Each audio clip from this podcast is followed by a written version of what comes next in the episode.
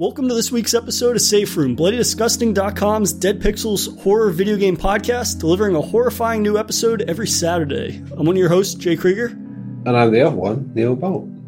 And today we're excited to be joined by Safe Room's first ever guest, a BloodyDisgusting.com contributor and podcaster behind The Good, the Bad, and the Spooky, a horror podcast which you can find on YouTube at The Haunted Drive-In. Uh, welcome, Mr. Michael Sandal. Gentlemen, thank you so much for having me here. I I cannot believe I'm the first guest. I mean, you can only go up from here. I don't want to label you as a, uh, a, guinea pig, but it's a pleasure to have you and to uh, get to pick your brain about horror and, uh, of course, horror video games. Yeah, it's you know it's always something that I've enjoyed. I was always the uh, the spooky kid growing up. I, I, think that's a very common story for anybody who's part of the horror yeah. community. But uh, horror games, I I feel are still kind of in their infancy and there's a lot of great stuff there's a lot of crap just like in mo- the movies oh, yeah. so i'm i'm excited to discuss it with you guys yeah it really is a uh, an ever evolving medium like most but yeah i think that's true of games in general and when you start talking about more niche genres of games right it's this idea that they're still growing and they're still learning and we're just all along for the ride of seeing uh, where we started and clearly where we're headed so today the topic you picked for us to discuss was uh, sort of the differences and the strengths of first person and uh, third person horror games. And uh, we talked a little bit before recording, and you had mentioned that you find third person can actually be the scarier perspective uh, in the right development team's hands. So I'm curious, kind of just to pick your brain on that. Well, I mean, that's uh, obviously that's for me. I'm sure there's mm-hmm. plenty mm-hmm. of yep. you. You guys might disagree. I'm, I'm sure listeners will.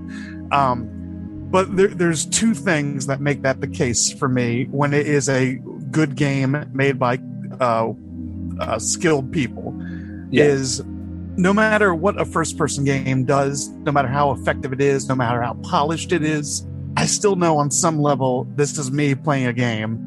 And no matter what the atmosphere is like, and the, absolutely first person games have scared me. I, it took me five months to finish Amnesia the Dark Descent because I, I would understandable. Just, I would stare at those hallways and be like, "Oh yeah, all right, time to fire up Mario," you know. but uh, I, for me, I always know on some level that I'm playing a game, and you know, even if you're running from something, you can just have your character never turn around, or or you can pause it. You you go outside, you know, you uh, you move on to other things. It's it's an experience, and it can be a really well crafted one, but nothing lasts for me when I when I play most first person games. I won't say all, but most. Uh, they're theme park rides to me. But the kind of person I am, the the kind of uh, way I connect with stories, and this is certainly true of movies.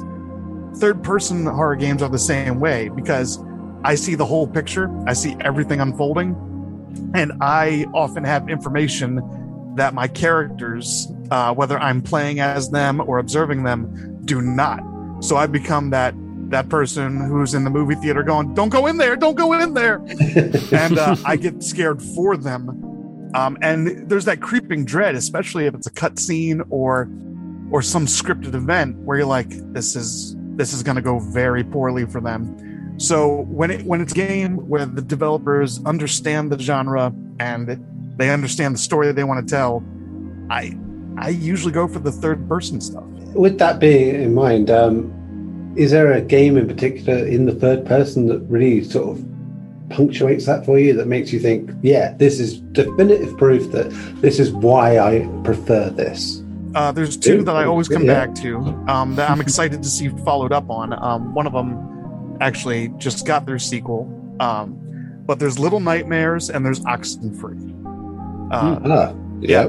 Oxenfree I covered for Bloody Disgusting, and uh, that was one of the reviews I was I was really proud to to have written. It, there's there's so much, not even uh, there is there is scary stuff, absolutely. Yeah. But there's just so much tragedy in that game and things that yeah. make you go, oh, damn it, and and uh, you, know without without giving it away for anyone who hasn't played, and absolutely should. It's a cycle you know we uh, it, it, it it's a metaphor for the cycles that we go through in our own actual lives um, that are tough to break out of, no matter how motivated you might be. So that one gets to me. And then uh, Little Nightmares. Um, it's it's what you know. Yahtzee of zero punctuation calls it the prime example of the small child scary world game. And there, there's you know there's a, a dozen or two dozen of those. But Little Nightmares, you know, up until the turn, and you know, you know what turn I'm talking about. Yeah. Um, you are just this tiny little girl, and and, and nothing's even proportionate. You know, there are Right. there are you know dining room tables in that game that are eight feet high, and you know it's all just off kilter. And I think it's supposed to be a representation of how everything is big and weird when you're a little kid, and you're just making your way through this this this place where everything wants to kill you, eat you, or or worse. Um, and especially at, early on in the game, like the first hour, when you just like you don't get a good glimpse, but something's lurking in the background, and you know you're gonna come across it later. You're like, crack your neck and go, okay, all right.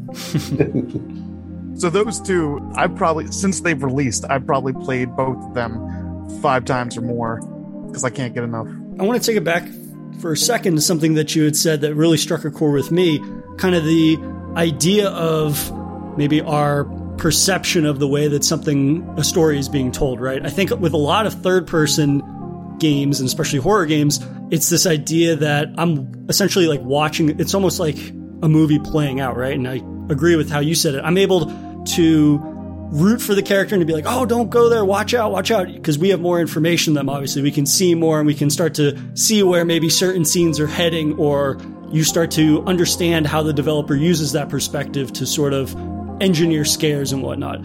And I always find that with those experiences, those can be the much more character focused and being like, okay, this is a narrative that I am experiencing that I myself am independent from. And I think Oxenfree is a fantastic example of that. But then with things like first person perspective horror games, it's much more I'm in their shoes, right? And it kind of is that Yeah. experience that you mentioned where, okay, I need to take a break for a little bit, or I just experienced that in playing through a certain section in uh, Resident Evil Village, right? this uh, haunted house section that I think we all know what I'm referencing. Yep. Yeah. Uh, where I got through that section and I'm very much in Ethan's shoes for that. And that is a much more of a heart pumping kind of moment. And I don't bring this up to try to discredit uh, the idea that third person horror is terrifying because it can be just as terrifying, right? And you had mentioned that I think the cinematic nature of those scares is really in maybe more sort of like within cutscenes or just the ways in which they're able to really frame those scares so they are not missable for the player.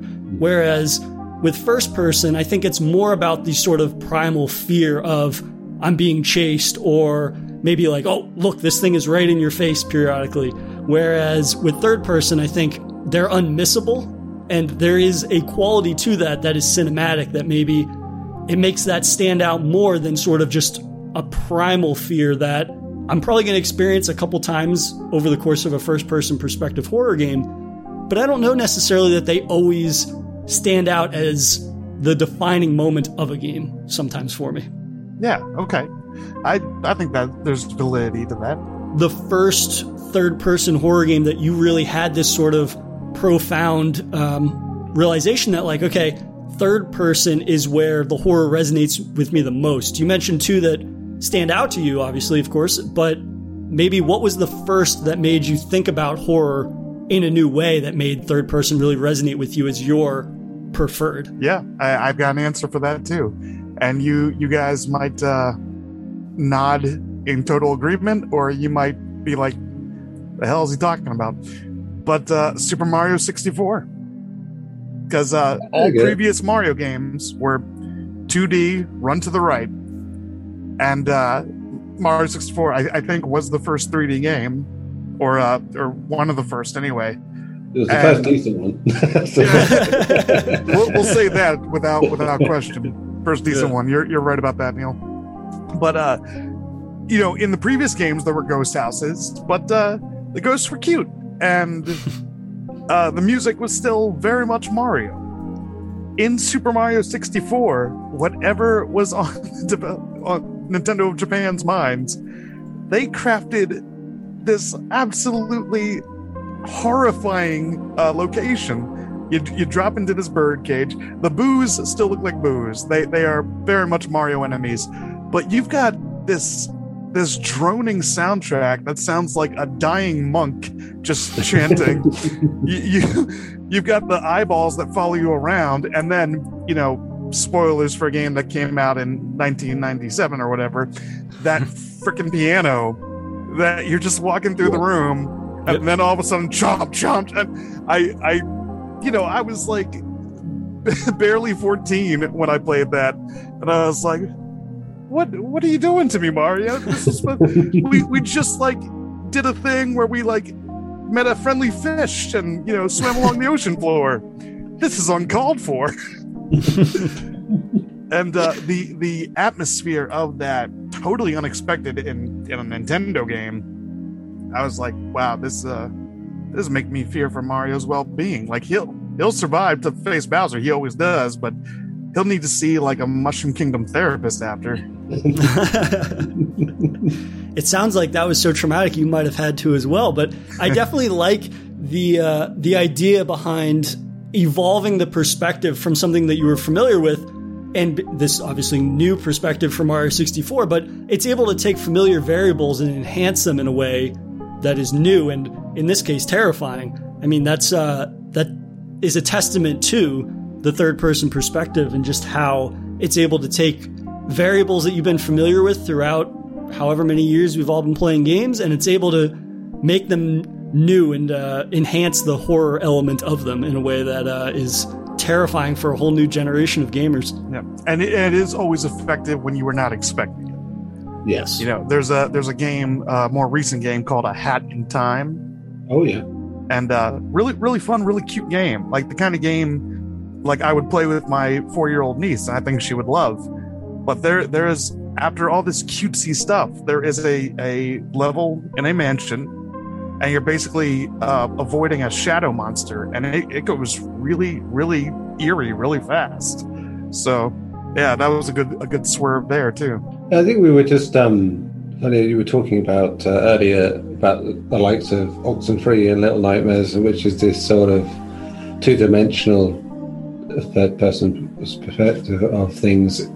We, we've um you know just done an episode uh, for later use on Inside by Playdead, which uh, obviously follows a lot of the same things, and it is very true that um, it handles horror in a very specific way that I don't think would work in the first-person environment. Um, you've got, you know, that we were telling in there that you'll hear later that there's a finality to and dread to death in that game. You know, it's like it's when death happens, it's very instant, and often the lead up to it, you kind of get a sense of when it's going to happen. Eh, you know, you aren't, you know, when you failed and when you're going to die, and there's this real horrific dread, and it's only really sort of working because you can see everything, you know, that is going on around you at the time. You know how far that that enemy is away from you. You know that that will be it. That will be death, and you will be done. Yeah. And this is uh, something that third person very much is the only way you can achieve that. You know, um, first person has this problem where, you know, as you said, it's like as long as you don't look behind you, you are very much kind of have this sort of false sense of uh, safety. You know, which you know in itself works as a medium of horror, but here it's like you know it just shows that both ways work, but there there's effectiveness in third person horror that works, especially in that 2D space as you were showing, that is just something quite remarkable in the right hands. Yeah, it's the uh, it's the it follows uh, method. Yeah, You know, yeah, perfectly, perfectly put. That is. but you you actually uh, reminded me of, of something else. Is horror games in a lot of ways mirror the movies. You know, uh, funding goes towards you know these big budget titles um, that will you know get the sales, and horror fans want scares. They want something impressive and shocking, and yeah, it makes total sense to me. But there's got to be room for variety, and I am much more of a Evil Dead 2 or Tucker and Dale versus Evil Guy than I am some of the more uh, heavy horror flicks. Okay. Yeah. And mm-hmm. I think we'll get there. But right now, it seems like first person horror games, and, you know, correct me if I'm wrong. Uh, like I said, I'm sure listeners will, because we, we have a smart bunch. Um, but it, seems like right now, uh, at this stage in the, in the business, that first person horror games can only give you at least 90% of it is the serious and shocking and dreadful experience. There's not really room for the horror action or the horror comedy or, or a melding of genres like movies have achieved and like indie horror games are working towards.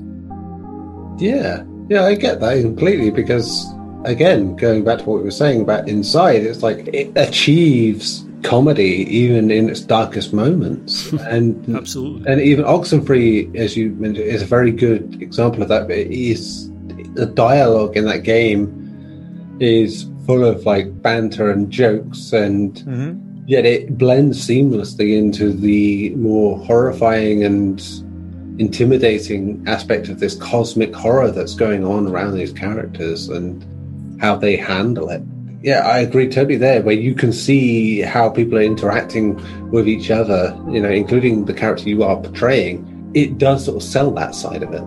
Yeah, and I think also in terms of like first person games, not to overly generalize, but it seems that when so many horror games in the indie space are gravitating towards that, that inevitably there becomes this over reliance on jump scares. And you know, that's like such a taboo kind of topic in terms of horror, whether it be games or movies, but it seems like such an obvious solution to scares with that point of view and whatnot. And then we end up being inundated with things that form an over reliance on that. And I agree that in terms of a variety, I think that there are very, I don't know if I would say few, but there are not a uh, numerous examples of first person horror that does not overly rely on that. When you find a developer, and to your point where you were talking about in the right hands or the right developer's hands, I mean, we recently talked about uh, Layers of Fear 2, and of yes. course, we ended up talking about Layers of Fear, and how the original one, it felt that it handled jump scares in a way that was refreshing, in that for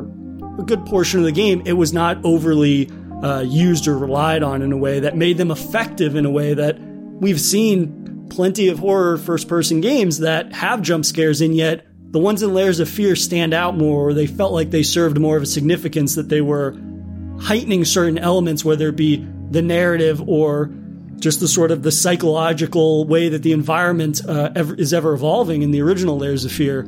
And then you go and you play some any no name uh, haunting haunted house game that you find that's an indie game and it's every other turn and it lacks all of the narrative engagement. It lacks all of the sort of engrossing environment. And it ends up being that a lot of first person horror games feel like they are sort of these one note endeavors that go on for multiple hours at a time. And it just it makes you think about the ones that really stand out in a way that it seems there are a lot more third person perspective horror games that just have more variety whether that be the term of the uh, the types of horror that are used in them or just in general the uh, the overall experience it's not this one note experience for five or eight hours or something like, I mean, we're talking about inside a lot. That's a three and a half hour roughly experience that has horror elements, but it's ever evolving in the types of horror, and there's bits of dark humor, and that comes across in how your character can get killed or events happening in the environment and these things that it never makes for a dull moment in a very short game, and yet Neil and I just talked about it for 90 minutes when we weren't sure if we would make an hour out of it. So it kind of just shows the yeah. uh, the depth that certain things can have when you provide more variety, whether it be in the horror genre or even maybe if it delves into other genres and the like. Definitely. And, you know, jump scares, they're a tool. They're the same as CGI. It, it's all about how they're utilized. Um, I'm not anti jump scares. Like I'm, I'm no game developer. If I was and I was going to make a horror game, I would use jump scares to the point it became comedy. It, it, would be like that episode of Community. Is that the same cat? Is someone throwing it? It would be like that. But uh, yeah, you know, you want you want a variety of experiences, and I think in the first person games right now, any comedy is kind of unintentional. Like I, I laughed uh, with Resident Evil um, 8 simply because Ethan's like always commenting on how am I in this kind of freaky situation again. That's funny, but I, I don't think mm-hmm. Capcom intended it to be. They're just trying to write, you know. He's the Paul Walker of that franchise. Uh, you know? Or when, like, this is his second game and people have been dying around him for a while, and he exclaims in a village, he's like, "Why do people keep dying around me?" It's like I don't think that line necessarily landed the way Capcom intended, but yeah, you know, some unintentional comedy. And, and in the past, I, I mean, it, it, as far as video games are concerned, I'm talking about ancient history. Mm. Video uh, horror games were much more comedy than horror, and that was not by design. It's because they were campy. You know, I'm mm. thinking of like Night Trap or something oh, of, yeah. of, of, that nature. you know, they were a good time. At least I think so. But yeah. you, you wouldn't call them scary in the slightest. No, there, there's a there's plenty of horror that sort of falls into that camp in any medium. You know, where it's mm-hmm. yeah. just entertainment first and horror second, and that's fine. Uh, that's fine. It depends on how the developers and the audience approach that. You know, it, it, in terms of how that works in the end. And Night Trap is a, a good example of maybe the developers didn't intend it to be quite so campy, but the audience did, and it's a cult classic in that way. You know, it's an awful, awful game. it, it, it has an appeal, you know, in a way that you have lots of horror movies like that. That you know, they're low budget, they don't make much sense, and if you were to judge them by the general medium of film, you would say, Christ, there were better things that came out of the 1920s than came out of, uh, than this. But they have a schlocky entertainment value that mm. it can't be bought. You know, you, yeah. can't replicate that if you tried. You know, and there has been plenty in both uh, horror games, horror film mediums where they've tried to replicate that 80s naffness and it's a bit false because they're, they're trying to replicate it whilst not having the ingenuity or the imagination or the batshit craziness that really made those things you know iconic and memorable in their own way there, there are two things in media that i think are near impossible to do i've seen them done but it, 99% of the time it doesn't work out. And those hmm. two things are giving homage to something while mocking it. Yeah. And trying to keep comedy going at the same time there's action. Yeah. Mm-hmm. Um, yeah. My most recent example I can think of that accomplishes accomplishes the latter is Zombieland 2. Hmm. Because mm-hmm. that that one take, it's not really a one take, but the one take fight with the uh the souped up zombies in that little wedding chapel is an amazing bit of choreography and and uh, you know chaos, but the jokes kept going, and I'm like, yeah. man, why can't more people do this? I think yeah, it's interesting, and it's not it's removing the the strengths and benefits of first and third person. It's that idea of horror that is not just meant to shock you, and I think that that's something that horror games would be fantastic to see them return to in terms of something along the lines of like I'm thinking something that is in the horror realm. Point of it is not to scare you. It's more about just having this goofy romp like we've been talking about and something that comes to mind that got ported recently was like Stubbs the Zombie, which yeah. just got a. Re- yeah, yeah, it's not even a remaster; it's just like a port, which kind of came out of nowhere. but it's this idea that it's a game that yeah, you play a zombie and you're uh, in you're building up this zombie horde to overthrow this metropolis and whatnot. And the goal of that game is never to scare anybody, but it's this gleefully like, hey, we're gonna kill all these people and make this big undead army and have a goofy time while throwing in some slapsticky uh, satire and taking shots at various uh, uh, societal elements and things like that. But then you also have something at the other end, which is like Zombies Ate My Neighbors, which again, it's not really a scary game. There might be one or two things that massive baby is quite terrifying when it tries to step on you. Agreed. But it's the type of game that first and foremost it has this arcadey feel to it. It has this very childish nature. You're using squirt guns to kill zombies and all these creatures and things like that, and you're throwing uh, dishes and popsicle sticks at people. And really, outside of one or two little elements, like I said, it's not a game that is concerned with scaring you. It's an action, uh, kind of like dark humor in a lot of ways game that has an arcadey feel to it. And I think that there needs to be more of a reliance on horror, again, whether it be first or third perspective, that's more about being in the horror realm without maybe having some of the super dark, dark, just disturbing tropes that I think a lot of people that maybe bounce off of horror or even some people within that enjoy horror that maybe stay away from like jump scare heavy things.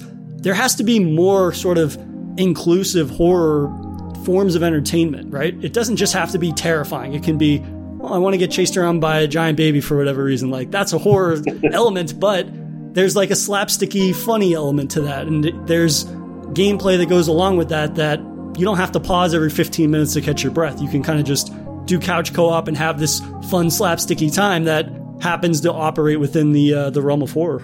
Yeah. A total sidebar, gentlemen. Yeah. Uh, Zombies Ate My Neighbors and the sequel, uh, uh, Ghoul Patrol, Yep. are going to be on uh, Nintendo Switch, PS4, PC, and Xbox One at the end of this month with new features. And Neil doesn't know yet, but I in, it, I plan on having an entire episode dedicated to that because that was my first uh, my first horror game that I ever played as a kid, and it's one that I've had to uh, dig the Super Nintendo out for more than on more than one occasion to uh, to force my friends to play couch co-op in the recent years. So- Fantastic. I think my first horror game would have been Ghosts and Goblins. Mm. Yeah. It was on the Sega Master System. Oh man. Yeah. I mean, what was your experience with that? Did you find that it was very sort of accessible horror in that way? Were there terrifying elements to it, or were you able to be like, oh, these are some elements of horror that I think I gravitate towards, whether I know it or not, in kind of your formative horror years? Or was it more like, oh, this is elements that I enjoy within horror that also has an arcadey quality to it? You know, it was a good gateway. Um, it, it was never especially frightening. There, there were some enemies, some designs that are like, "Ooh, that's creepy," but it's it's definitely an action game first and foremost. And I think, like most of us, my main feeling, my main emotion was anger at realizing I had to do the game twice because because they didn't they couldn't be bothered to program more levels. I guess. But that's a great example, right? It's a gateway horror. I think that that uh, conversation, I think, happens a lot in the film realm of horror, right? This idea that we have uh, people that argue all the time, like, well, PG 13 horror isn't real horror and R rated horror is the only horror. But Wow. the reality is, is that you have to have at every single age level varying degrees of horror, right? And they have to be accessible. Otherwise, you're very rarely going to have people that dive right into horror as soon as they can access that uh, the R-rated or M-rated uh, horror entertainment, right? So you have to have these things that draw variables from horror properties that people won't experience for years or maybe even a decade. But you have to kind of like give them that that itch that they just keep coming back to and they need to scratch. And for me, I mean, that was Zombies Ate My Neighbors. Like, there's all of these horror uh, icons and elements and monsters and things that I recognize, but it lacks obviously graphic content. It lacks gore and blood and all these things that, for me, like that's what, what I want to consume in terms of horror media now that I'm an adult. But you can't consume that as a kid, or if you have parents that forbid you from, that's not a reality. So I think that media like that, whether it be Ghosts and Goblins and things like that, like that serves a real functionality more than obviously being entertaining, but it starts a love, a lifelong love of horror in many cases, whether it's terrifying or not. Well, I have a thought, but first, Neil, I, I want to know: Do you remember your first horror game? Oh yeah, it's uh, the original Resident Evil. I think I talked about it before. It's like uh, a friend of mine who had a who was in money uh, had a PlayStation and rented the original Resident Evil, and he got up to the first zombie bit, you know. And in that time, you see obviously the dog massacre at the beginning, and then you see that zombie feasting on one of the Stars team members. And it was just like it was a time where I was only just sort of getting into horror properly, and it was just like this is exciting, and it was annoying in a way that he chickened the fuck out, and I didn't get to see the rest of that game uh, until I got PlayStation like uh, two years later. And I was already obsessed with Resident Evil 2. So Resident Evil 2 ended up being the game that I I really went through entirely and loved as a horror game because of uh, my love of sort of zombie based stuff. But yeah, that moment in the original game was just so eye opening in terms of video games because at that point I played football games and WWF WWE games and that was and the odd thing here and there. And it was just like this whole new world to me. And it was brilliant to see this thing that was so nasty and mean. As, as campy as it could be it still had such a sharp edge to it. And it was amazing. And I, I think as much as I credit Resident Evil 2 as being the moment, the thing that really got me into horror gaming, I think without that initial teaser, if you will, for with the first game, I I never would have had that, you know, because it, it was just it showed me a side of games that had I hadn't ever seen before, and even then, you know, it was I'd seen probably Alien versus Predator on the Atari Jaguar. I think it was the only other thing I'd seen that was even remotely close to horror, and that did kind of freak you out a little bit when you were up against, you know, the the predators and stuff. But that was kind of like titillation at that point for me because I was so into Alien and Predator anyway, and it was like, oh wow, going up against these is like amazing. You know, like it was it wasn't so scary. And I think as we discussed in the Alien Isolation episode of the podcast, you know, that was the first time I that really got what Alien was. You know, in terms of uh, making it terrifying and a thing, you know, making it what Alien should be. And those games were just like wish fulfillment in terms of I want to be a marine fighting against these creatures. Yeah, brilliant. Uh, yeah, so yeah, there's a long way of saying Resident Evil. That was the one. no, that's it's a hell great. of a first Thank horror game. I, that's what I was gonna say. I was like, wait, way to start. Like you, you just uh, hit hit the gas right away. You look back now and you're like, oh well, it's it's kind of goofy and all, but but Oh, yeah. but back in what was that 98 99 nice. maybe earlier Uh, yeah, 96, I think, when it came out. I, I 96. was 97. And then I played, uh, 96, yeah.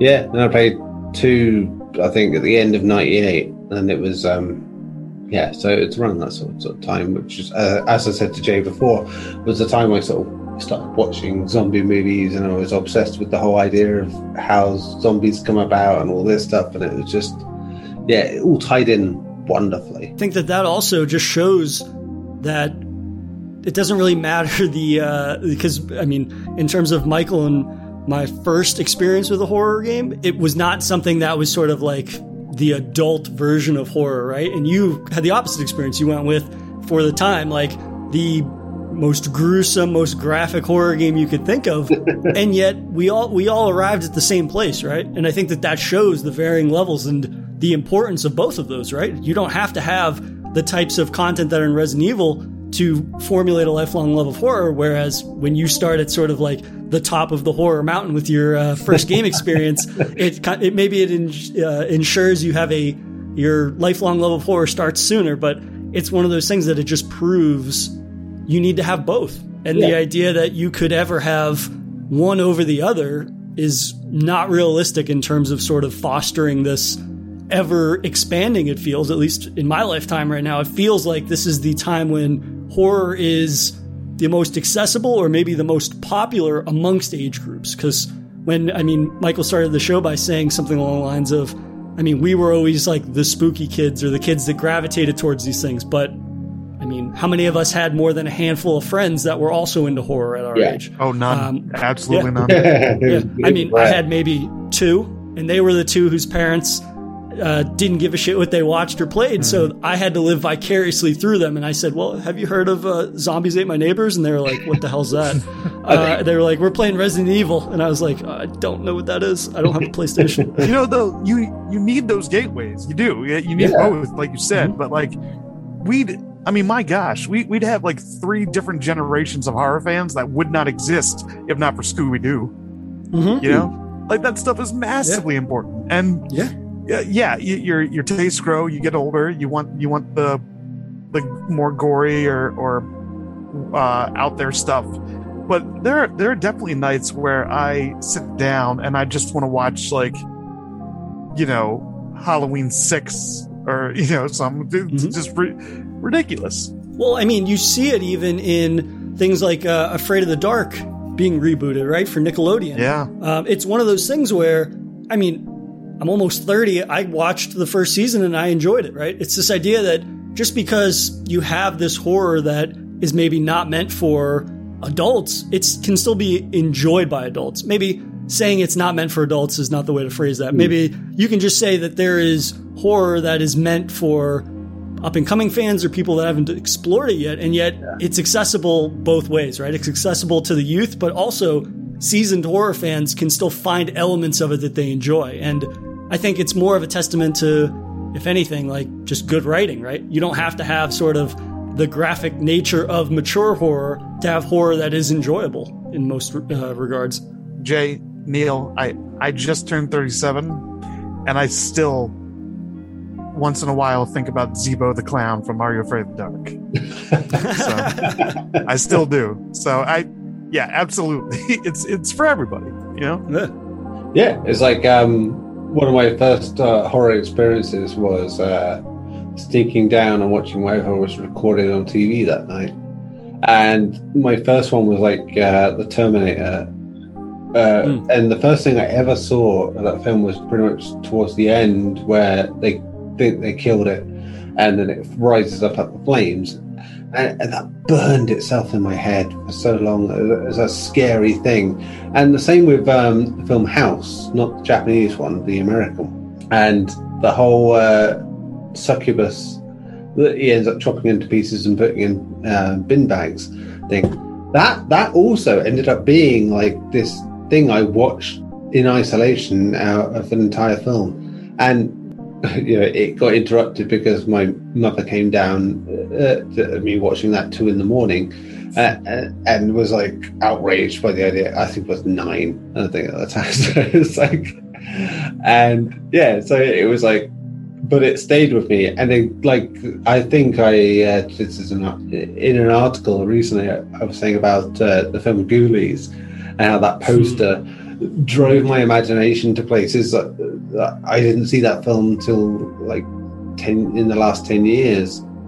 And before that, it, it haunted my dreams for years because that little green fucker on the poster, like he would turn up in my dreams constantly, hounding me. Um, you know, and I think that's like the key thing in a lot of the horror I liked growing up was um, the idea of this unstoppable being that would come after you. You think Resident Evil 2, you, when you do the second playthrough, you have the Tyrant, or Nemesis, where you have the Nemesis and you know, like I said, Terminator was there, and that was always a thing where you know, he's always coming for you, and you can't stop him, and like that. And that's what translated through to the, the Ghoulies thing, where like the dreams would be like this thing. No matter where I went, he would show up and be after me. And yet, know, it's like that was the rare thing where I ended up watching the film later, and it's like this is nothing like I ever imagined, and it's disappointing, you know. And but the impact this film that I'd never seen had had on me is ridiculous, you know, and it's amazing. And as much as I think the film was crap, you know, it was really great in a way because it had this massive impact on my life because of what it did. Well, and they and they they knew what they were making, Neil. They they knew oh, yeah. they knew it was crap. I mean, that's why there's a toilet on the post. But mm. but it, that does make me think, though. I wonder if part of this, I wonder if part of this is, uh, and the way I feel about first person versus third person does have to do with marketing. Because let's talk about Resident Evil Village again. Lady Dimitrescu, Capcom knew what they were doing. Uh, oh. she she was a fetishized design And by the way, uh, thank you, Capcom. Um, but she's a fetishized design. And then, of course, when the first teaser comes out, the internet runs with it. So by the time the game released, you'd seen her at least three times a day for a, a solid month. Yeah. And, and even, I, I, mean, even now, it's like you yeah. see people like cosplaying it, streaming as them, yeah. as the character, and it's like at, even at a point now where we know that that's not the strongest point of the game, it's like it's still the iconic thing. Yeah. So again, thank you, Capcom. But uh, but all that to say, uh, the marketing, uh, you know, these AAA games they they they pour almost as much into marketing as they do development sometimes. Mm, uh, yeah, and these smaller games don't have those resources, so uh, good or bad, you, you, don't know till you play sometimes. But I, I wonder if they're helped um, in terms of of their spook factor by just putting out a poster and a enigmatic trailer and calling it a day. Yeah, yeah, you know? I can see that because I think again uh, we're talking about an episode in the future here, but in inside we're saying uh, how much was based on the big moment in that game, you know, uh, towards the end, and that's what people talk about, you know, rather than about the subtext and all the underlying themes and all these great things that you could dig out of that game. That's not really whatever gets discussed. It's always the the thing that happens towards the end because it's the most upfront, in your face thing. And posters are very much like that. They are a personification of what you know ends up being talked about you know it, and uh, you think in a lot of movies and games now you know people will sort of pick apart a poster or a trailer and say oh this is going to happen because of this and this is going to happen with that and it, it becomes this whole show in itself that sort of detracts from the message of the uh, initial story and that works maybe more for AAA games because you know you can sort of hide some of your flaws in that. And I think this is very, very true in the case of Resident Evil Village, where you know the Lady Dimitrescu stuff is the the forefront of everything still, despite it being quite disappointing in, in retrospect now, uh, compared to some of the stuff that follows it.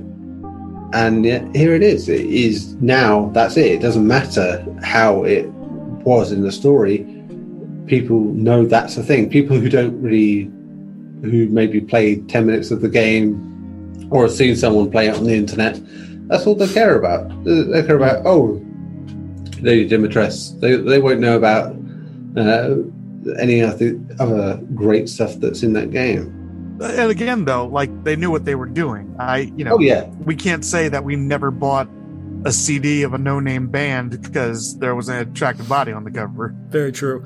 I think also in terms of marketing, when you're talking about perspective in games, it's interesting that like with Resident Evil, especially, all the tra- a majority of the trailers again had her in the forefront. Right, it was right in your face; you couldn't miss it. Whereas when I think of something like Inside, that trailer that I remember, at least as best my memory serves me, is the idea that it was more about the variety of landscapes that I was exploring. It was not so much concerned with putting something directly in your face for any long period of moments where it allowed me to almost formulate, not that inside necessarily tells you a lot about its world, even when you play it, uh, but it's the idea that I feel that with third perspective, it allows you to view an entire landscape, and in that case of the trailer, a variety of landscapes that you almost form your own narrative. So when I went into it the first time, I didn't really have expectations other than I want to explore this fantastical dark world mm. that is very, very confusing and yet very enticing because of the variety and sort of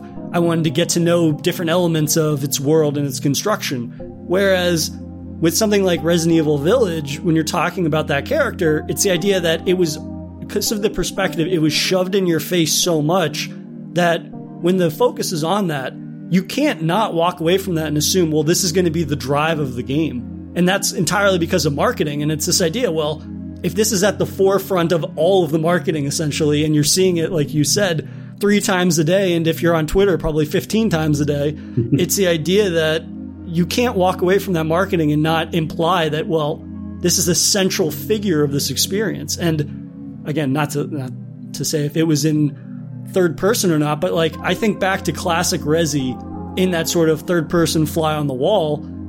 I definitely never walked away from any trailer or anything like that and was like, well, this one character is going to play either a central role or they are the drive of the experience. I always was more enraptured with the environment and sort of getting to know the nooks and crannies of it.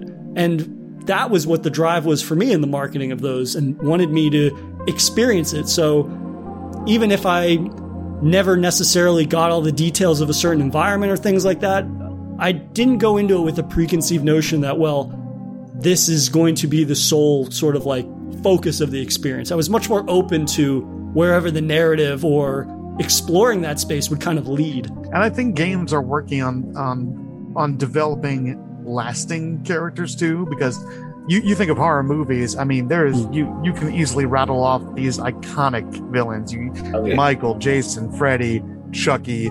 You, you could say Sam from Trick 'r Treat. I would say Sam. Um, oh, yeah. Um, Pinhead. You know, there, there's there's loads, but I outside of maybe I'd say Pyramid Head from Silent Hill, there's not a whole lot of characters from horror games that you look at and you point and go, yeah, they're going to be around in 20, 30 years. I mean, and that's the funny thing about that with Pyramid Head is that he that that then became this sort of thing that Konami used over and over again without context. Hmm. You know, he was very much part of a very particular story, but at that point he became you know, franchise material, so they used him in whatever context they needed to.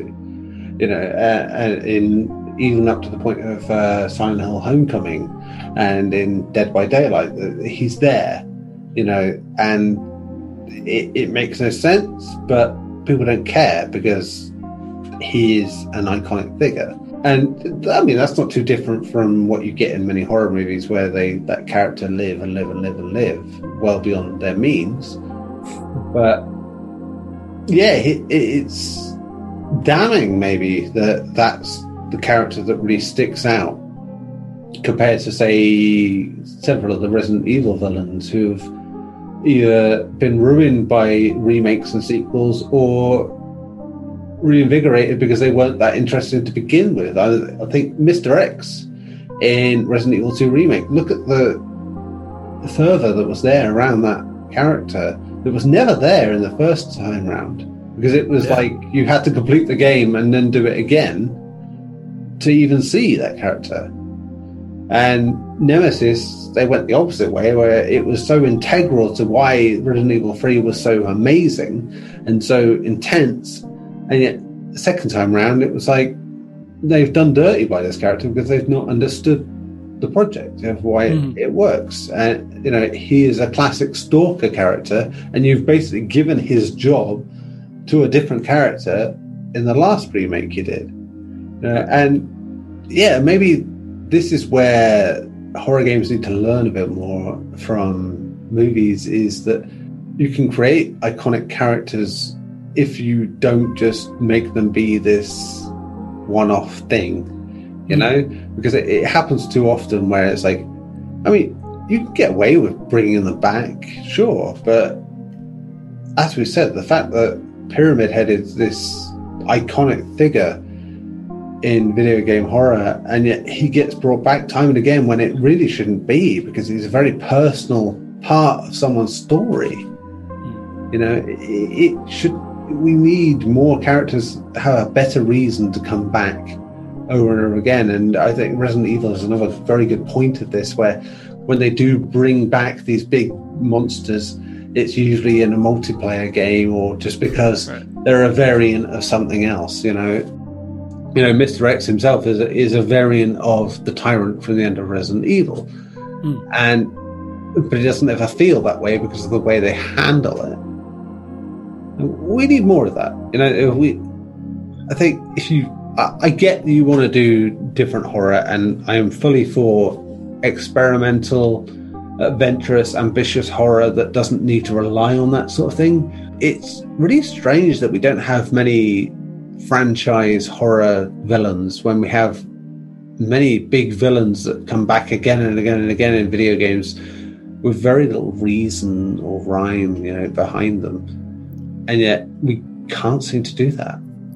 Yeah, one one game that I wish was not multiplayer uh, was Dead by Daylight because I just love mm. the monster design and. I'm not a huge multiplayer gamer, so I bounced pretty hard off of that game. But I love the variety of monster of the original ones. Obviously, yeah. they have the tie-ins and things like that. But I'm talking more specifically the original creatures that they design with these full, long-fledging backstories and abilities. And for the most part, it seems like they aren't sort of just this is the ranged variant, this is the close quarters yeah. variant. They feel like they're these wholly organic, original horror icons that you can tell that there has been a great deal of development in making them feel like they belong in this world more so than again this is just a variant on a specific combat type and i would love to see that passion and that love of horror be applied to a single player game whether it be a new franchise or just a just a one-off game right it's this idea yeah. that sure, if you want to bring something back down the line, like in Resident Evil, which they keep doing, but the introduction of that character, I feel, or that creature, it can't feel like it's serving just to be brought back or just serving to be like, well, this is going to be the next iconic character. It's one of the, I mean, it, Dead by Daylight is one of those games that I know lots of people enjoy. My bias against multiplayer or whatever notwithstanding, it's this thing that I just wish that that same passion was applied to an entire game or an entire section of a game. And games like that give me hope that we can get new, fresh experiences yeah. like that. It's just you got to find the right project, right? It's this dream, this dream, uh, dream situation where you get this project that really embraces that and it embraces this creativity and passion for horror in a way that it becomes iconic because of how memorable it is for being terrifying or yeah. uh, tied to a specific character, like you had mentioned with Pin, um, with Pyramid Head.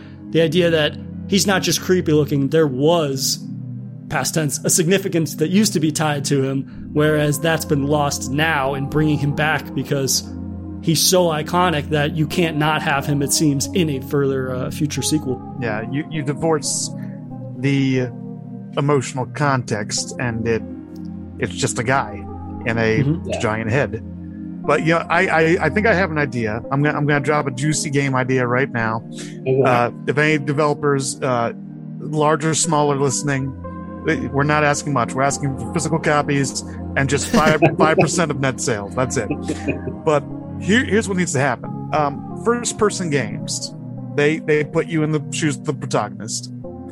Whereas a lot of horror movies, not not recently, but certainly back in the day, they forced you to be looking through the eyes of the killer. Hmm. Right? And that was like, there's nothing you can do. You're watching all this go down. You know, the opening of Halloween, uh, iconic. So hmm. here, here's what I think we need. And obviously, you know, it's going to take a very dedicated team. I think it could work. I think it could be really cool. We need a game where you are always looking through the eyes of the killer, and the killer is controlled by AI, and he's always looking for victims but you control the victims. And the only way you can see to control them and get them away is by looking at a tiny little map in the bottom right. Hmm. So I like that idea, flip flop. So you cannot control where you're looking at all, or hmm. or what you're seeing, or when the or when the the eyes turn to look at the next room. That's not on you. It's on you to get away when you see a person in your sight.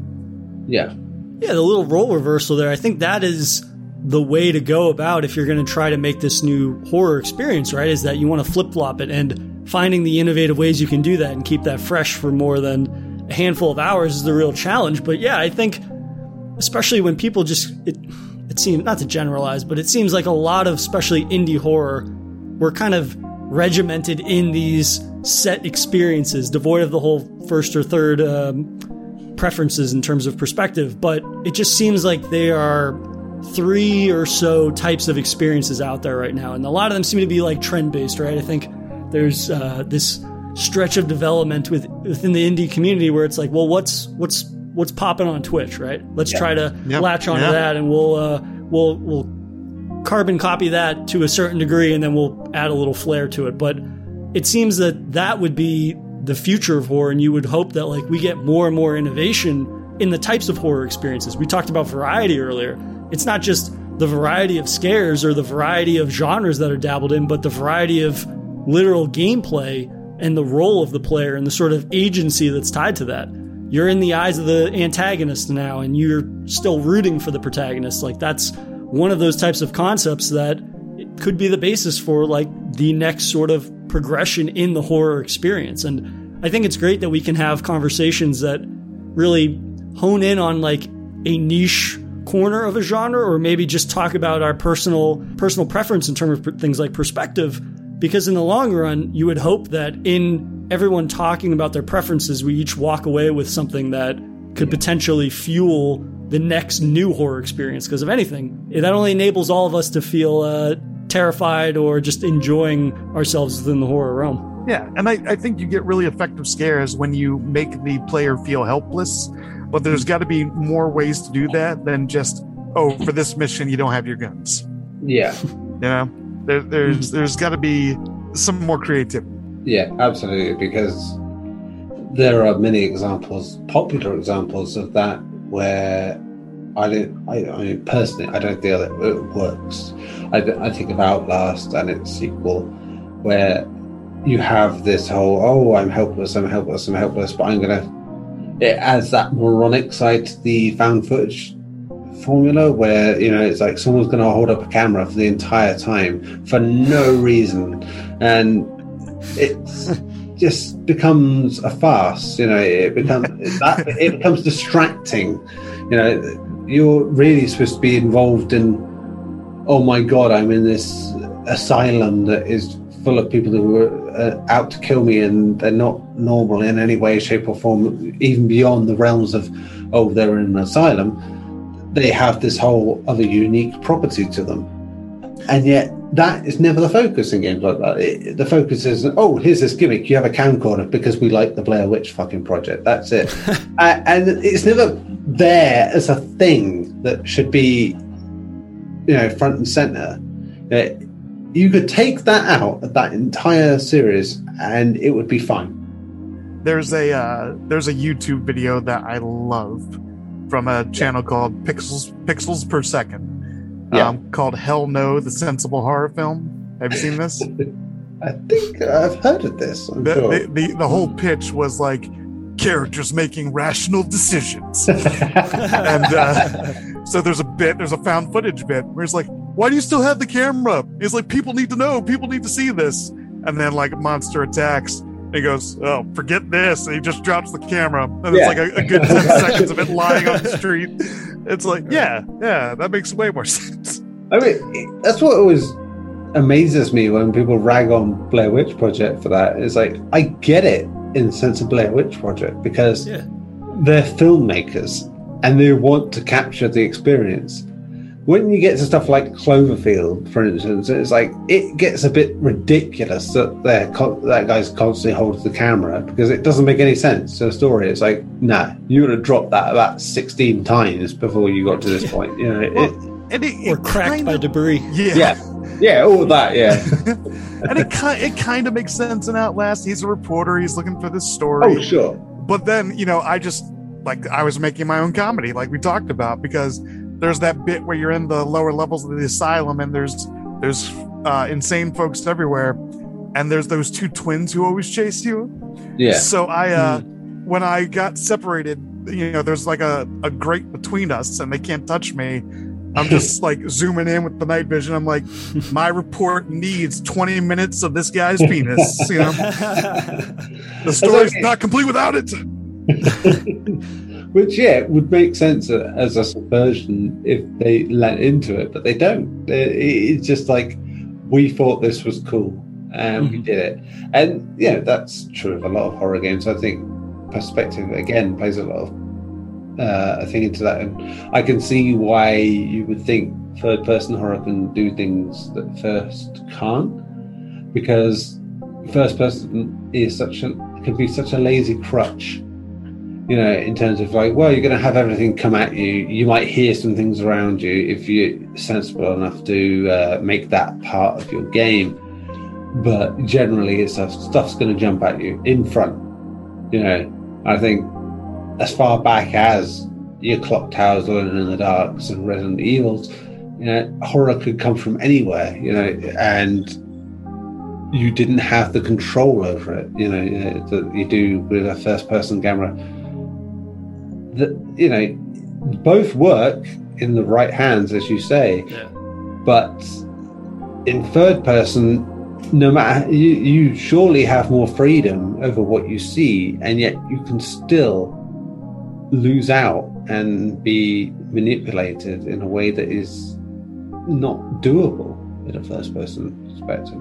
and that manipulation really aids the um, the tension and the fear and the terror and all these things, right? It's this idea that once in a while the developer is going to say, "Well, we actually know the best way for you to experience this," and that's one of the elements that I think is the biggest crutch for first is that giving the player freedom doesn't mean that everyone is going to have the exact same experience. Obviously, there are going to be certain portions of a game that you can't miss because of cutscenes and things like that. But I don't know. I find that like it's such an obvious example, but like the original Resident Evil, right? When the dog comes crashing through the uh, window, Yeah. that is a moment that nobody that plays that game is going to miss, right? Yeah, exactly. more or less.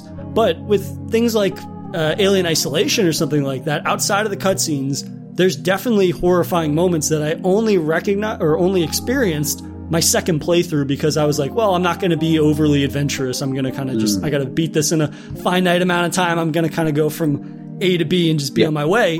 And I ended up actually seeing more that time that I did not see the first time. And I want to go back to one thing, Neil, that you said this idea that something like um, Outlast, this where I feel like there's not a lot of trust that developers give to the players, and maybe that has something to do with. And you and I have been on a uh, a tear about that recently. Just this idea that like it's such a young medium in a lot of ways, Yeah. especially horror games, where they don't trust the audience to not tune out within the span of like three minutes, I feel, with a lot of these things, right? They're so reactionary that, well, we can't not have a jump scare every five minutes or 20 minutes because our audience is going to lose interest. Whereas with something that is in the third person perspective, uh, coming back to, uh, to Inside, which we've been referencing a lot, this idea that the developer is asking the player to trust in them, and then that has that massive payoff at the end, Yeah. right? But also moment to moment. They're giving us the most opportune perspective so that we don't miss a moment of what they're trying to convey. And that's not to say I don't enjoy first person perspective horror, but it is something that first person perspective horror, I think, is at a disadvantage with, or rather, developers need to trust more in their audience that, hey, they're not going to tune out if I don't barrage them or give them a barrage of jump scares and things mm-hmm. like that every 20 minutes or so, which in the long run, talk about pacing, like that can be a killer with first person perspective horror. Like we've been saying with the Outlast games, it's just like you're so overstimulated by jump scares that by an hour and a half in or two hours in, you're kind of like, yeah, I'm expecting that. This no longer does anything for me. Yeah, I, I'll be I'll be uh, candid with you guys.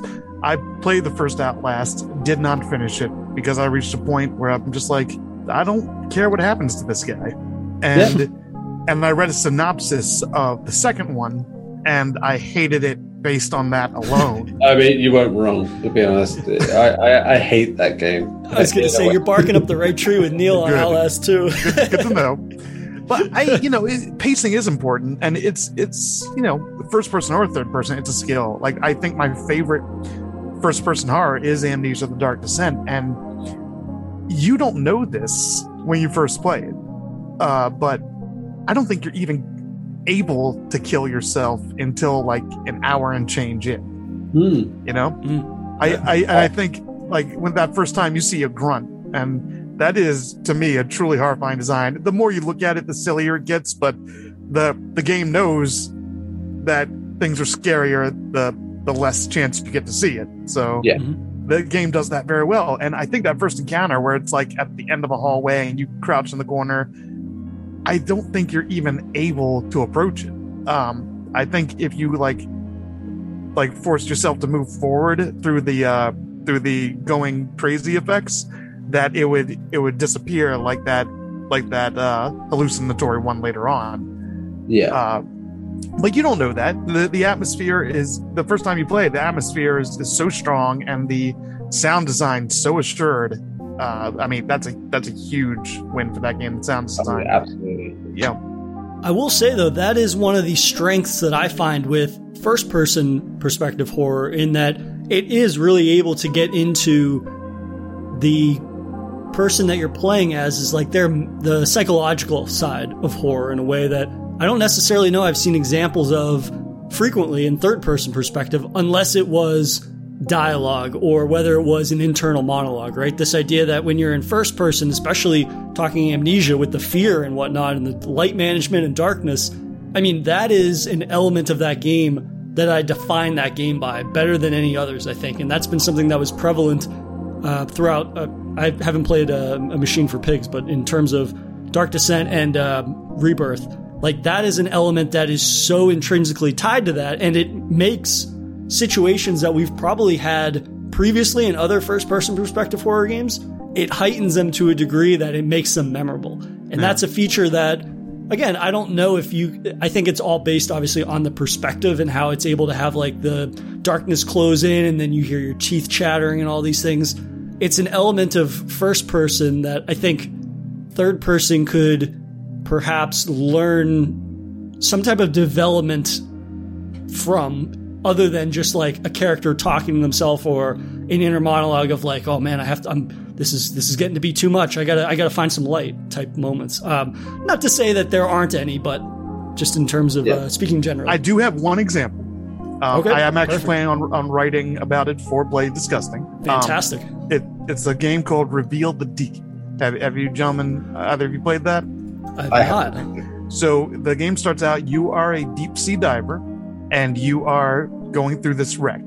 Pretty pretty standard. Uh, you're you're you're basically uh, checking out this steamship that's been sunk for uh, you know a long time now, and there are spooky happenings. Something's not quite right. It gets darker and deeper, um, just as you'd expect. But uh, this third person game, which is a what they call I think chunky pixel style too, the story is is it starts with these long dead people on the ship, and then starts weaving in a bit of the backstory of your intrepid diver. Yeah. And you start seeing things. You know, it's the kind of tricks you've seen before in other horror media, but you, you start you start seeing things that shouldn't be in this sunken underwater wreck and uh, that have personal meaning to you and you're like, this is getting very odd and I that that is probably the best example that I've played of a third person horror game digging into your protagonist. I will say this game for anybody that's interested is a dollar on Steam and it's compatible with both Windows and Mac. And I'm definitely buying this as soon as we're done recording because this looks right at my alley. Art style wise, the idea that I'm looking at the uh, screenshots, it looks like you're picking up pages that kind of detail the ship's uh, ill fated uh, future and whatnot. And uh, it just looks right up my alley. And it's only apparently two hours to beat, which perfect to finish in one sitting. So that looks excellent. And uh, I'm definitely looking forward to your piece on it because that uh, that has piqued my interest. Yeah, well, I, I, hope you enjoy it. I certainly did, and uh, yeah, I think I finished it in in two two and a half. It's great too, and this is actually something that I really uh, appreciate about your writing for uh, BloodyDisgusting.com. This idea that the things that we're talking about and the perspective that we're talking about, and when we talk about indie horror and AAA, there's a, you do a really great job, I think, of highlighting games that again I had never heard of that, and I consider myself to be somebody that is fairly in the know with uh, horror games, if I can be so bold. But it's the idea that there are so many games that tap into so many elements that we've been talking about about what makes horror special, whether it be first or third person perspective. And um, yeah, I'm just. It, it's great that again you're continuing to bring to light a lot of these uh, hidden gems or potential hidden gems that really kind of dig into the elements of horror that our preferences aside at the end of the day it makes for good horror which we can all appreciate. I really appreciate that. Thank you jay. And I, I do like finding the you know the diamonds in the rough but i should tell you that negative reviews are coming. So I think every good critic has to have a negative review every once in a while to show we don't just love everything, no matter what our uh, yeah. various comment sections seem to think. oh yeah, you, you you've definitely got to seek out the the uh, of rubbish now and again, just to uh, realign your perspective on what a, a good game and a bad game are. Yeah. Uh, believe me, I played bad horror games, very bad horror games in my time, and it's uh, there, there's one that is in my Steam library somewhere, and I it it is so bad to me that I forget the name right now. um, but it's it's it's first person. It is like you know, it, if I could call it trope parade, that's what I would call it. like cliche avenue. Uh, and it it's is a, is a foreign dev team. I'm not sure from where, but they did an English translation that is it's almost beautiful in how bad it is. Yeah, I mean, um, I think of stuff like uh, Deadland, which is basically an endless runner in first person, and it's just so it's a zombie endless runner.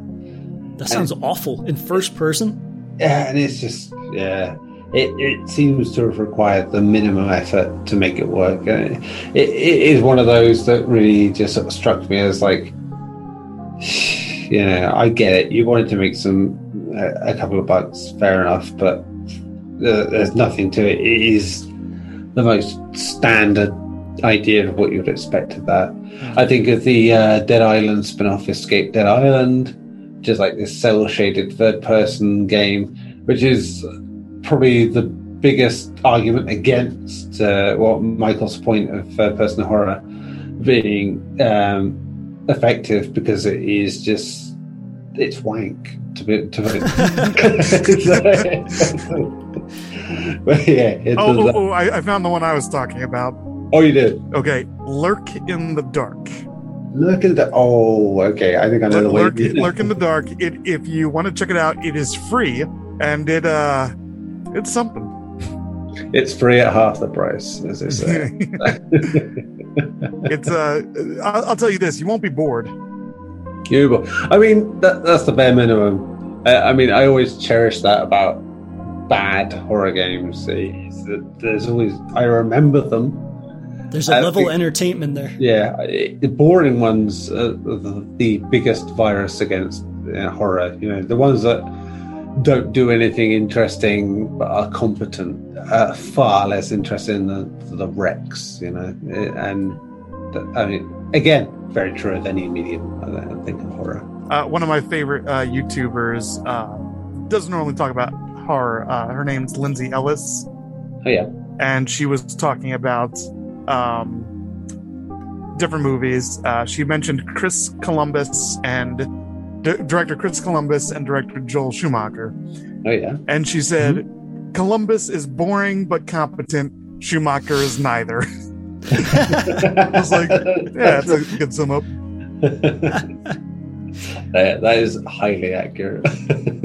One last question, Michael, before we uh, kind of wrap up. But in talking about obviously preferred perspectives and things like that, what do you think of games recently or within the last, I don't know, five years that are kind of like making a transition from their original perspective into new perspectives? Case in point being something like Resident Evil, right? Resident Evil going from classic third on fly on the wall to third over the shoulder and then transitioning to first and then something of course like silent hill pt right that is transitioning into the first person um, how do you find that those games take your pick which one have transitioned the elements that made them special in third are they able to kind of replicate that into third and do you see that as being viable for the future of other horror franchises? I do. I'm, I'm stoked about it because I think it's a easy is the wrong word. Um, I don't want to say it's an easy way to give you a new experience because you know people mm-hmm. do a lot of work on those games, but yeah. it is a simple way to give you a new perspective and new experience. And I think uh, we've seen that in horror franchises. We've seen that in movies um, where they inject new life by kind of going a different way. Uh, you need that and and for game for development teams that haven't done that or don't do that, you've got modders. You know, I, people have. I mean, someone we were talking about zombies ate my neighbors. Someone put the entirety of that game. Uh, they made it a Doom mod, so it's first person. Yep. And I have not played it yet, but I desperately need to. I have played it, and as a fan of the uh, of the original, it's it's a different experience, obviously, but it still taps into my love of it, and it actually made me dig out my Super Nintendo. But yeah, Neil and I have really talked about how this change in perspective can revitalize an entire franchise, right? Neil and I have been talking a lot of case in point, like Resident Evil. For me, at least, I stepped away from like playing games a lot a couple of years ago, like during college or whatever. And Resident Evil 7 was one of the things that really brought me back in because I was like, well, I haven't played a Resi in a couple of years. I missed some of the other uh, third person over the shoulder entries they did and whatnot. And it's an easy the, the it seems to be an easy decision to make. Oh, we could just adapt this to first person, and yet it not only revitalized an entire franchise that's beloved, but it revitalized my love of games in a lot of ways. It brought me back, and I don't necessarily. I guess that's singular experience for me, but it still shows that yeah, it, it's an easy decision, but at the same time, if you fuck it up, all of a sudden I'm going to be like, well, you just fucked up something that I loved for all these years. Why did you do that? Uh, so it is. It seems seemingly easy, but it is a gamble that you have to succeed on. Yeah, and and I think you know Resident Evil Seven was so very good and so very confident. I want to say, but yeah. I I think the problem, the one big problem for me with that and eight, is that they they wanted to be this overarching story about Umbrella and about experiments, and yeah. frankly, I think they should have taken the route of just make every game Resident Evil should just be a banner name and make it anthology series. Make, make yeah. seven your seven can be your Texas Chainsaw. Number eight is your parade of classic monsters. Make number nine about aliens for all I care if it's good. Um, yeah. You know that might be really timely right now with uh, this uh, declassified Congress stuff. But yeah, I, I I think it's I don't think they need the overarching story. I I would drop that if it were me. Yeah, and I mean. Yeah it seems they have hinted that they will after the next one, but that just seems like it means that they'll start a whole new story again. But yeah, I think there's a lot of uh, recent Resident Evil that suggests anthology would work because though it has this underlying story, they the best parts of it work because they just do whatever the fuck they want, you know, and, and they, they carry on. I mean, um, we had this recently in an article on Bloody Disgusting where uh, it was mentioned about how Harrison Abbott mentioned about it. You know, it was a mess of ideas, but that's what made it great to play because it was like it threw everything at the wall in terms of just like see what works, see what people enjoy. I hate the fact that people are pretty much going to tell Capcom that we just want more of giant vampire ladies and we don't yeah. care about like uh, Donna Beneviento and things like that. And, you know, to a lesser extent, there's other characters in that game that don't really deserved more than Dimitrescu. And yeah, we just got to see how it goes. But it, at least they gave it a shot of trying something different here, there, and everywhere even if it was slightly cynical in terms of like, well, we'll try and do every horror game thing going out there and see how it goes. And yeah, yeah. cool. I could not agree more. Uh, I'm I'm one of those people that uh, I'm willing to die on the hill that I have never found the overarching umbrella tie-in narrative to be interesting at all to me. Uh, yeah. Apart from the that's book, what. Uh, for, but the, the the novelizations of the original games made me far more interested in that uh, than the games ever did. I definitely went back after you recommended after our first episode. Yeah. We were uh, kind of just discussing our love of Resi. I read the first two, and yeah, in a novel, it makes sense, right? They're going to flesh yeah. out these things more so, but nah, they are only out. but in terms of like the games, the balance there has never been for me where it's like the narrative comes anywhere close to my engagement with the survival horror gameplay aspect. Yeah, sure. And the over reliance on shoehorning in this story and narrative with the fervor that everyone cares about it as much as everybody does is just something that's always eluded me. And I totally agree that like it would be fantastic to see each new installment tackle a different homage or various uh, references to like horror and monsters and things like that I love that idea and that approach because for me, sure, you, you want to have Ethan Winters and throw him through the ringer every time and have that be the sort of like goofy Capcom punchline. It's just like he's going to keep losing hands. It's going to keep being him. He's going to keep being bewildered when people die around him. But so long as what he's experiencing is a different tonally, aesthetically, even gameplay wise, I would totally be on board for that. If I never have to hear Umbrella again, I'm totally fine with that. and I do I do have to tell you one thing I genuinely love is that the first few Resident Evil games, like the medicinal herbs and so you know, you were like rubbing them on wounds and like yeah. you had bandages. Now right. we just got straight up magic where you pour a bottle and reattach your hand. Yeah. That, I think that's great.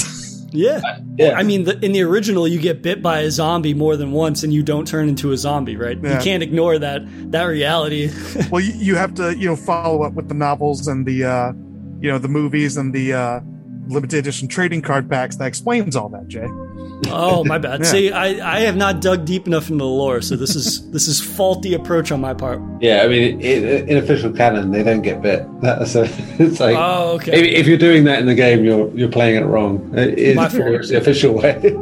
what what we've revealed is that I'm just bad at games, and I get bit it's, once uh, in a while. Yeah. the survival part is actually a lie. Uh, but yeah, I think in terms of just like wrapping up, I mean, there's clear benefits to each of the perspectives, but I think what we're what I think we can all agree on is, is that there's something to be learned from both.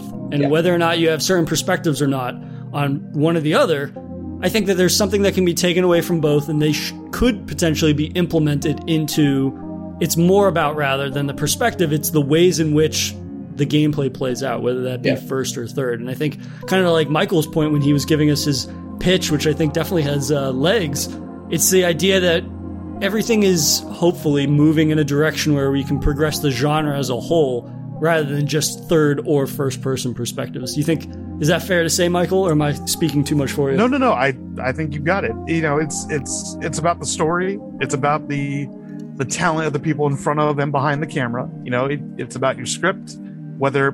And I was thinking about this too. It, it doesn't have to be about dialogue. Some of my favorite gaming experiences have little to no dialogue. Yeah um, like Little Nightmares, or you know, there's some amnesia near the end, but most of it is just yeah. We spent half the episode uh, praising Inside. There's no dialogue in that. Zero dialogue with Inside, and and Limbo too, who I think is mm-hmm. also from Playdead. So yeah, yeah uh, I, th- I think it's it really it depends on what story you want to tell. You know, like I, I look at something like uh, the Evil Dead series. You know, Bruce Campbell. Uh, like I have to tell you who, who that is, but um, as as opposed to the 2013 one, that series would not be remotely the same, or I think as good without humor.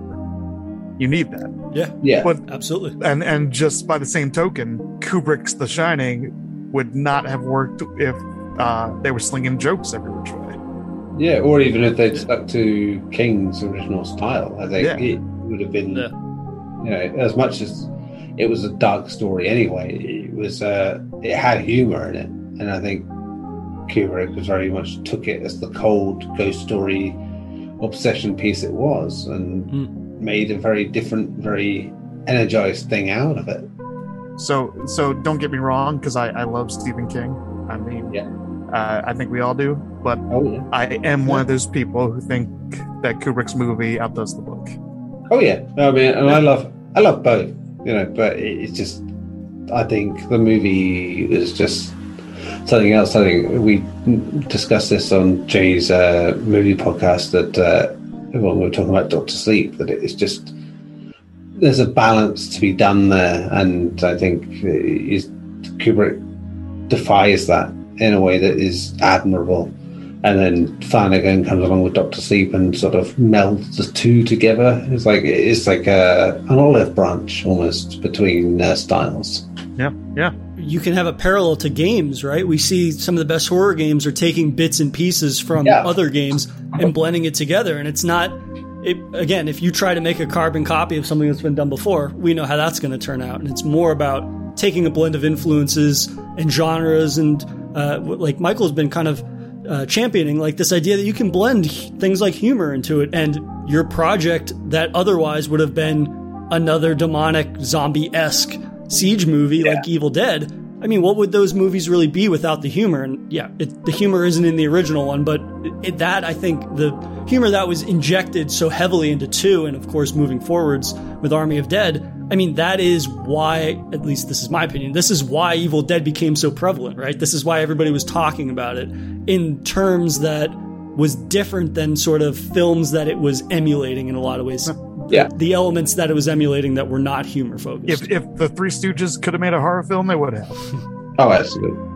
Absolutely, yeah, that's a that's a perfect way to put it. But uh, Michael, before we let you go, do you have anything you'd uh, like to plug? Well, uh, uh, you said it uh, up at the top, which I am very grateful for. But I'll just tell people to go to my YouTube channel, check out the good, the bad, and the spooky. It's me and my friend Silas, who just came around to wanting to watch horror movies, had really never seen them all his life for a plethora of reasons.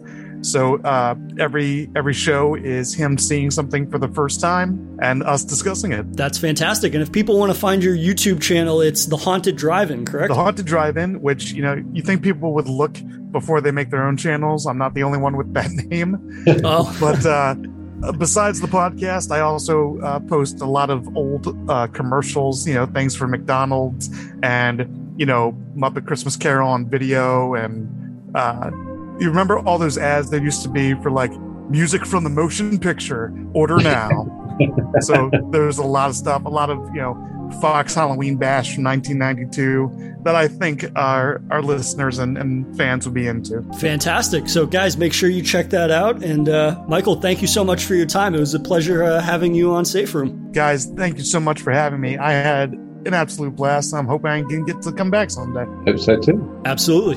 Thank you for listening to another episode of Safe Room. Please consider following and rating the show on your preferred podcast platform. And for updates on the show, follow us on Twitter at Safe Room Pod. Thanks again for listening, and we'll see you guys next week.